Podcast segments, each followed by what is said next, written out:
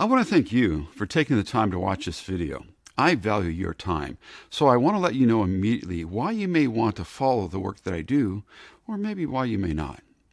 My primary goal, or life's work, is to change or improve the world one learner at a time.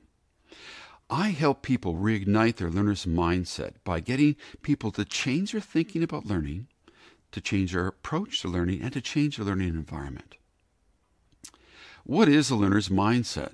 Have you ever been around a young child or toddler who is constantly asking why, or who asks hundreds of questions and has that insatiable curiosity? That inquisitivism is the foundation to the learner's mindset. And over the past several decades, I've developed an approach that will help you, your children, your students, your employees, your colleagues, or your friends reignite your learner's mindset. This video is about my why and how I came to realize it and how it has been a turning point in my life. The following backstory provides a foundation or context for why I do what I do.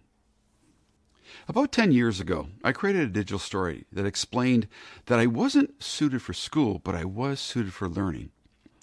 You can watch this video and see the full story, but I want to highlight the fact that most of my primary school teachers told me I didn't belong or wasn't suited for school.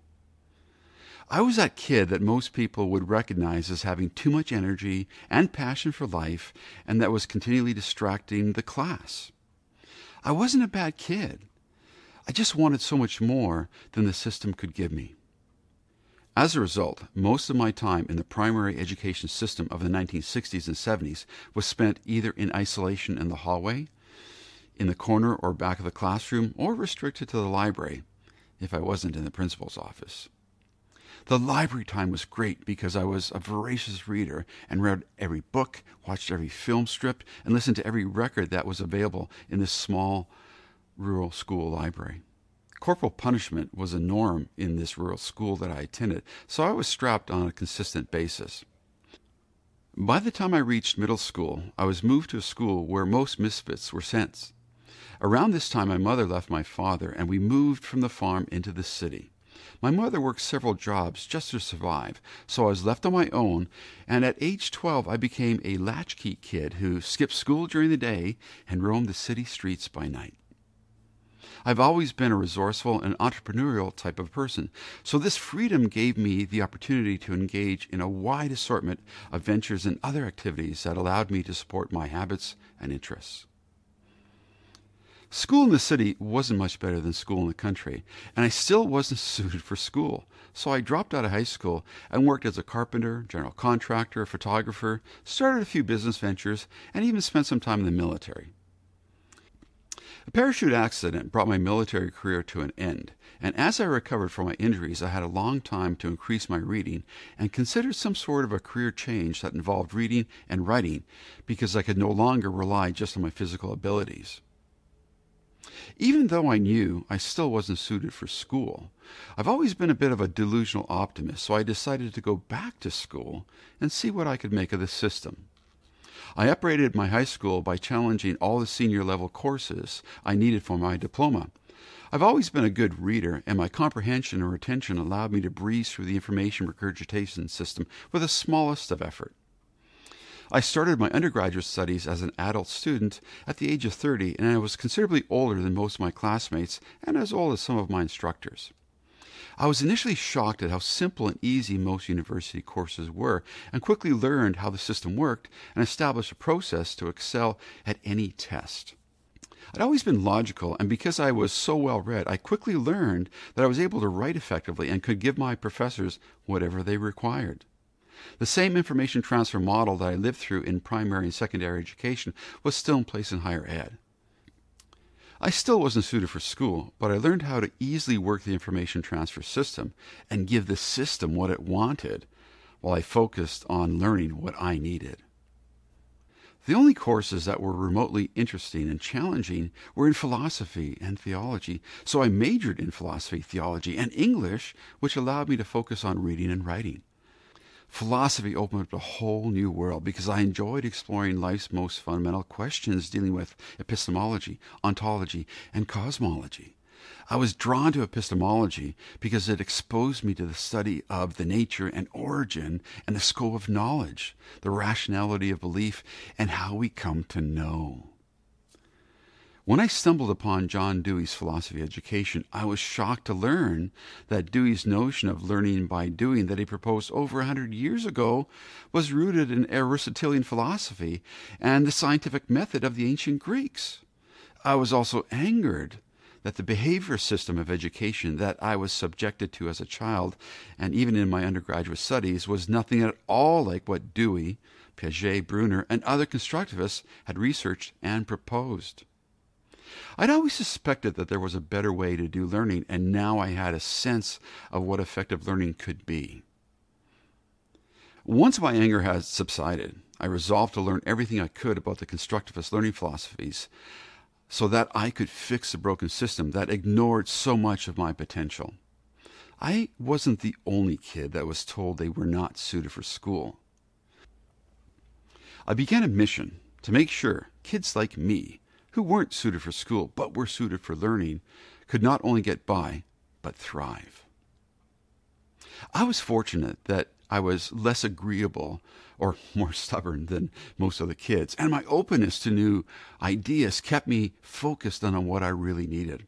Unfortunately, not all kids are as resilient as I was, and too many learners are failed by our current system.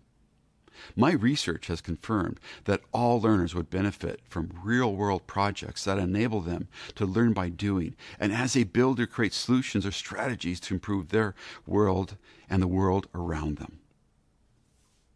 I've spent the last 25 years exploring how we can create significant learning environments where we give our learners choice, ownership, and voice through authentic learning opportunities, which I now refer to as a CSLE plus COVA approach.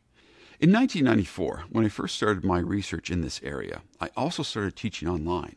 There were no well established online learning approaches, so I took the best ideas from all the constructivist approaches I had researched and developed a web based approach to online design and instruction called Inquisitivism, the hmm, what does this button do approach to learning. This became the title of my doctoral research, and the 10 key principles of inquisitivism is what I still use today, and this has evolved into the CSLE plus COVA, and more recently, it's a foundation of the learner's mindset. Why have I dedicated my life to this?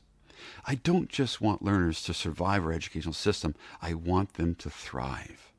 I want learners to become more self reliant and self directed and prepare them for the world of opportunities. I have learned that the best way to improve the world for all learners is to change the world one learner at a time. By giving my learners choice and ownership of their projects, they become more self directed and autodidactic. And since many of my learners are working in some form of instructional capacity, they then give their learners choice and ownership and voice through authentic learning opportunities, which perpetuates this empowering cycle.